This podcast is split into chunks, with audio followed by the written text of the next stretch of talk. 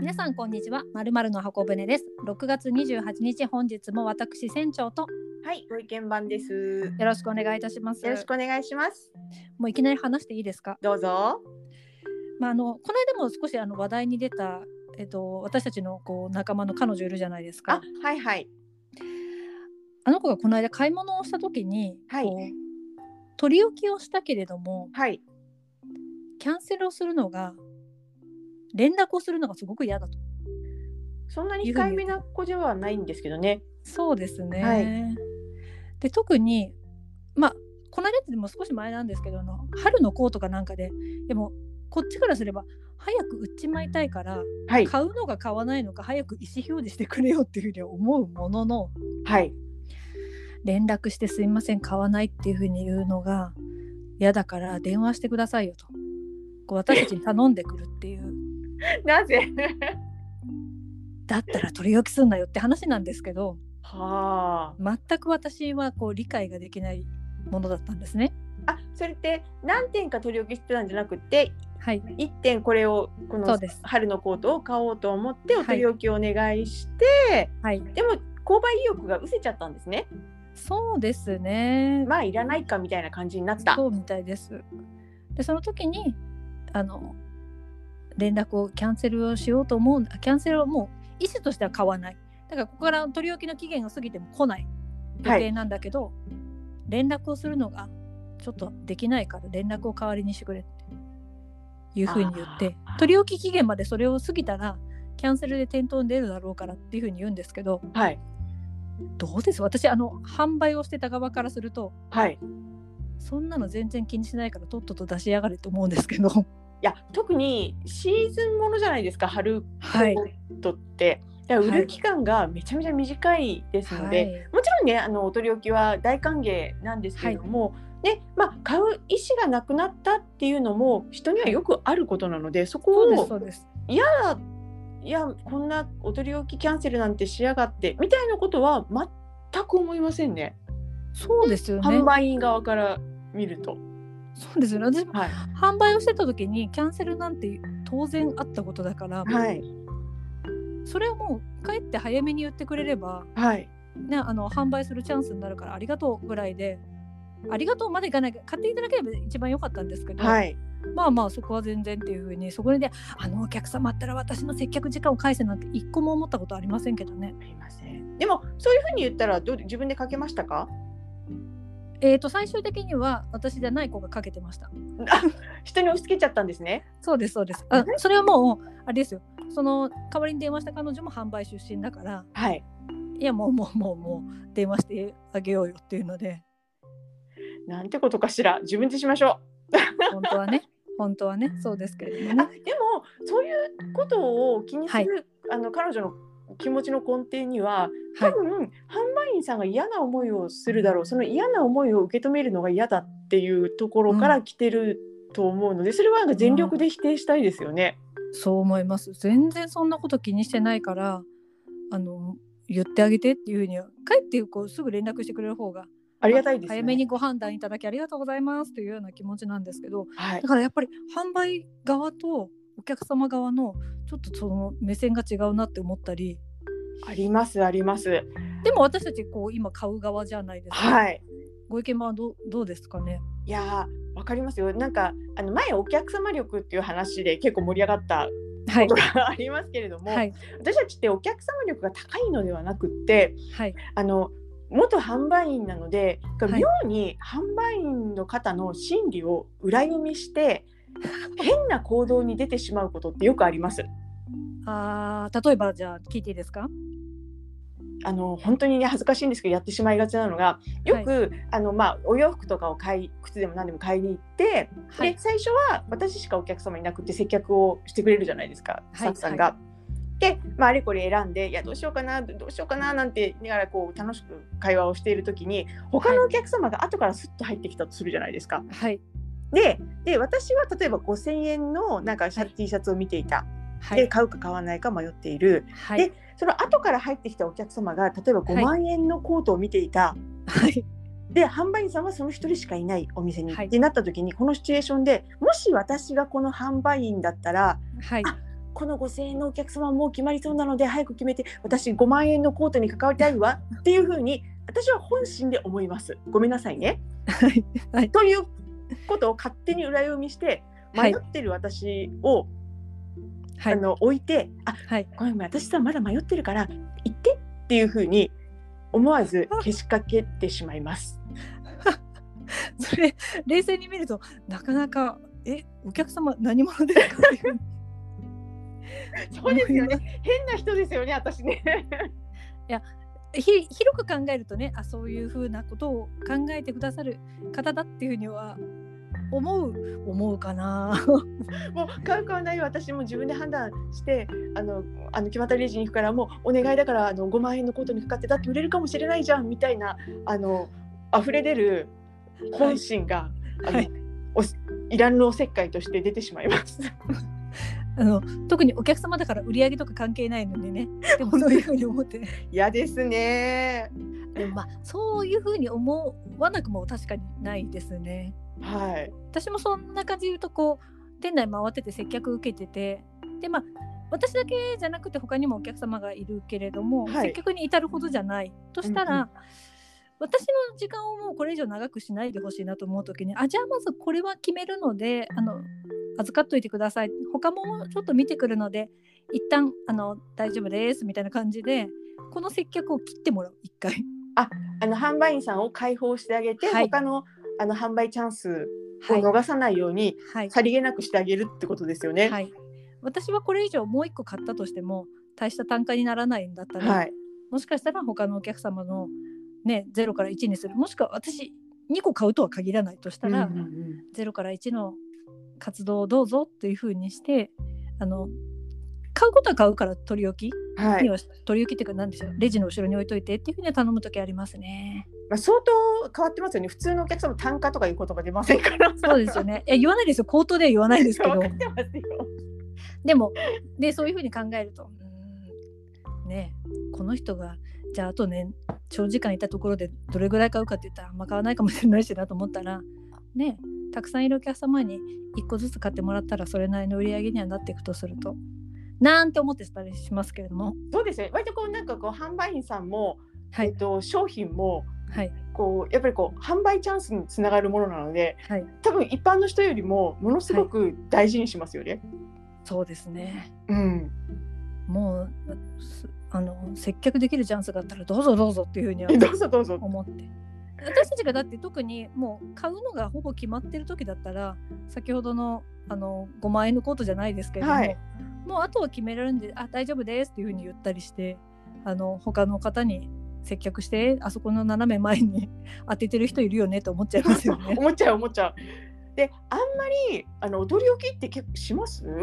しないですしないです。えそれってどうし私もしないんですけどなんでなんでしょうね。もう自分がまず決められるか決められないかもあるんですあの決められないってことは買わない理由があるのかもしれないけれども、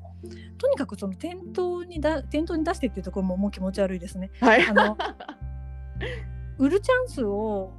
与えた方がいいじゃないですか商品は。はい。としたらいやどうしても買うんだったらその日買いますよ。でも、うんそこに迷うんだったら、あの取り置きは私はなるべくしないで取り寄せっていうのはもしかして頼むかもしれないですけど、取り置きはもうしないであの店頭に出してそれでも迷ってたら品番控えてあの本当に買うっていう意思が決まったら連絡するって感じですかねで。その時にもうなかったらまあしょうがないこれはもい縁がなかったと思って、はい、その時に決められなかった自分がそうですそうです。悪かっもうた自な分のお買い物のあの運とはい、センスがなかったんだなと思って諦めます。ですよねなんかこう私も絶対取り置きってしたいんですけどはいあのやっぱりその商品の販売チャンスをはいやっぱりこう狭めてしまうっていう行為がねえものすごく、なんなんだろうこれあ の DNA として はい。存在しているというか嫌ですね、なんかこ う悪いと思っちゃうんですよね。そうなんですよはい。だけど結構あいいんですよいいんですよ取り置きできますよっていうふうに言ってくださる方が多くて多いですねそれをなんかいやいやいやいやいや本当にいいんですっていうふうに ていう断るわけのわからない。やり取りになってしまうっていう、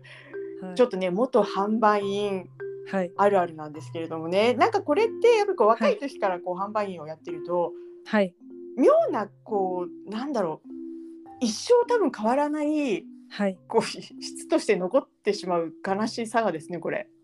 そうですねなんでしょうもうやっぱり売り上げ全然自分とは関係なくても何かその売り上げにこう貢 献貢献したいと言えばいいんでしょうかね。そうなんです。っていうふうに考えてしまうところがあるんですがこれって今の販売員さんねスタッフの方からするとどういうお客様に見えるんでしょうね。売り上がれって売るのが使命じゃんみたいななんかそういうなんか、はこう老婆からのメッセージみたいな。 そうですね。いやね、あのちょっとお財布の都合上買ってあげられるものは、ね、限界がありますからなるべはいくこう、あの販売のチャンスをねああの与えられるように応援するのが私たちの仕事だと仕事立場ややりたいからやっちゃってるんです。そうですということで、はいあの以前話したお客様力っていうのは、はい私たちはお客様力があるのではなくて、はい変態お客様そ力うでですすかね。ね。はいそうですね。ありがとうございありまがす。とうございます。船長の一品コーナはー。パチパチパチパチパチパチい。今日は何ですか？はい、え本日は船橋屋さんのはい飲むくず餅乳酸菌です。あのー船橋屋さんはくず餅屋さんですよね。そうです。亀戸天神の前にありますくず餅屋さんです。それが乳酸菌とは。はい。ではご紹介をしていきたいと思います。まずそのくず餅っていうのはもともと乳酸菌これが入ってる食べ物だったそうなのを私は知らなかったんですけれども、そうなんですか。そこからくず餅を召し上がる方のそのお客様からのお声があって、はいでそれをお米でこう培養して飲み物にしたっていうのがこのくず餅乳酸菌という飲むくず餅乳酸菌というものなんですね。おう良いところっていうのははい植物性でもあるので、はいあのアレルギーの人でも召し上がるっていうことができる。またあのー私も好きなんですけれども、ヤクルトとかその系あるじゃないですか。はいはいはい。あれだとどうしても菌ってあのお砂糖でこう増えていくっていうものもあるからお砂は糖いの甘さがあるんですけど、これは砂糖不使用なんですよ。あらいいですね。というものなのでその部分も安心ですし、はいあとは体に嬉しい成分がいっぱいということでポリフェノール見た目うねん白い飲み物なんですけどポリフェノールが入っていたりおうビタミンが入っていたりはいとか、でもグルテンフリーだったりということではあ体にとっても良い最近あの腸活というものも流行っておりますので、はいそういったものにいい飲み物です。ちょっ味はとね未知のものですね。そうですね。でなんと常温で保存が可能 だということあ開けたらね冷蔵庫おすすめするんですけれども、はい。こちらなんですね。で私正直くず餅自体はあんまり好きじゃないんです。はい。ちょっと発酵っぽいあの香りがして好きじゃないんですけれども、これははねちょっとした米ぬかっぽい味っていうふうに言えばいいんですかね。米ぬかっぽい味。うんはい。で1回まあ100ミリぐらいを飲めばいいっていうのなんでそんなに量もないのではい。飲みやすくはい。そして試しやすいものです。なるほど。ちなみにお値段は。えー、と今はこれは500何ミリ500ミリ520ミリ入ってはい。 1300円です。じゃあ五六回飲める感じ、そうですね。はい、なのでこれは飲むタイミングも朝昼晩いつでもいいということなんですけれども、はい結構こう夜の間にこう菌があの中にお腹の中でっていうのを言われてるうんうんうんうんのとするとやっぱり乳酸菌乳酸菌飲料一般的なあの甘い乳酸菌飲料を夜飲むよりははい。夜これを飲む方が効果的かなっていうふうにまあ私お医者様じゃないので何とも言えないんですけど。そうです。砂糖も入ってないですしね。はい、うんなので、これおすすめです。じゃあちょっとあの出会いを求めてそうですね。健康診断が近い方などはぜひ。飲みましょう。飲むくず餅乳酸菌でした。はーい、ありがとうございます。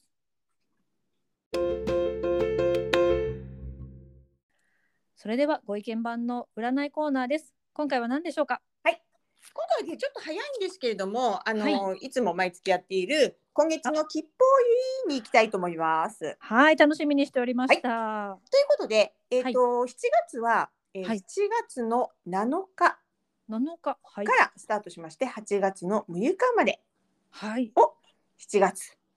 となっておりますので、実はですね、この7月の期間の吉報位なんと、はい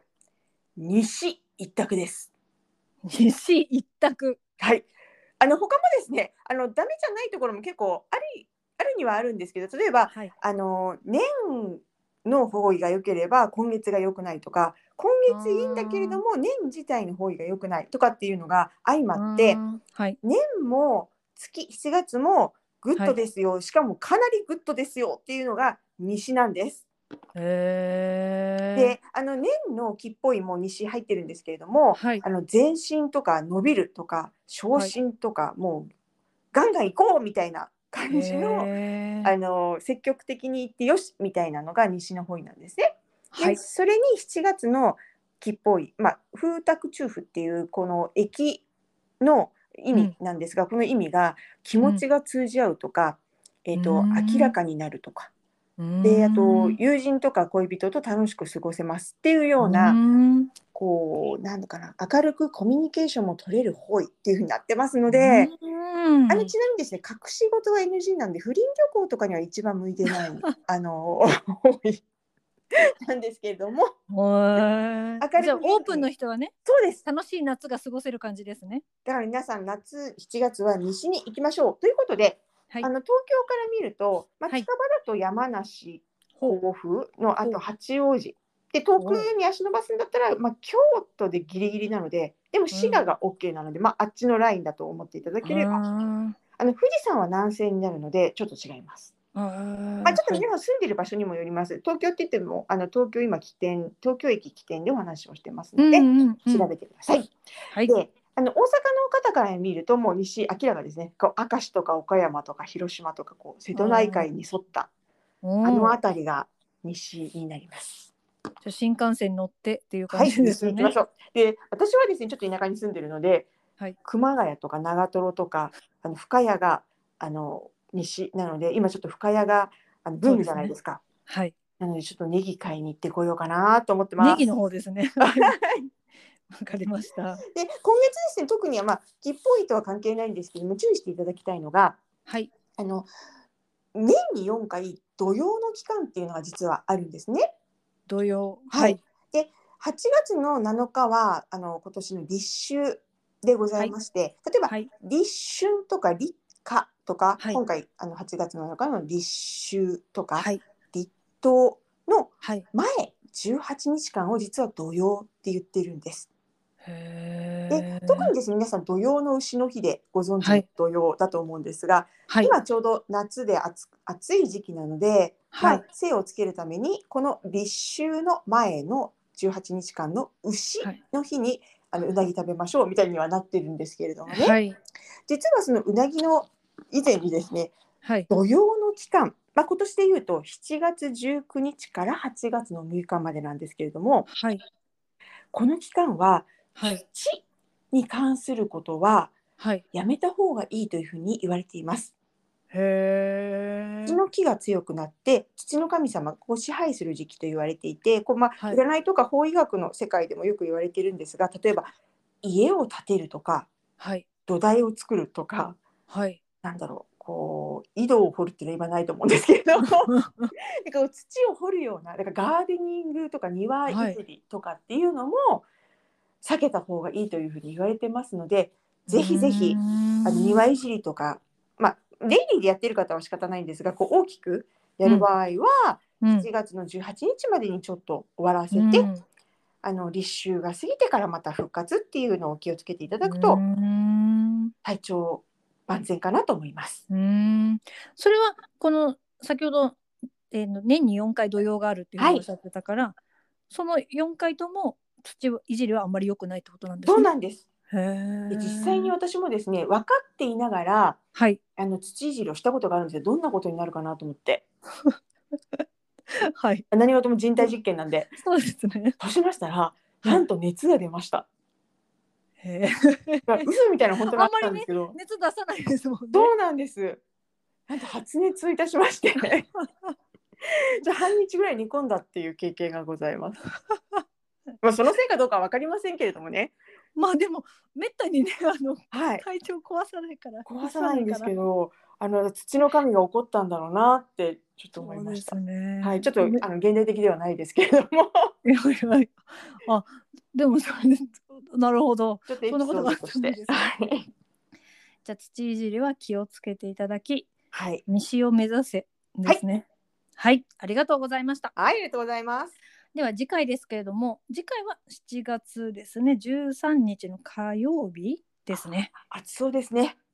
ねえ梅雨とかどうなってるのかそしてこの今年の夏のあのイベントはやるのかどうかはもう決まってるんでしょうけれどもそうですね。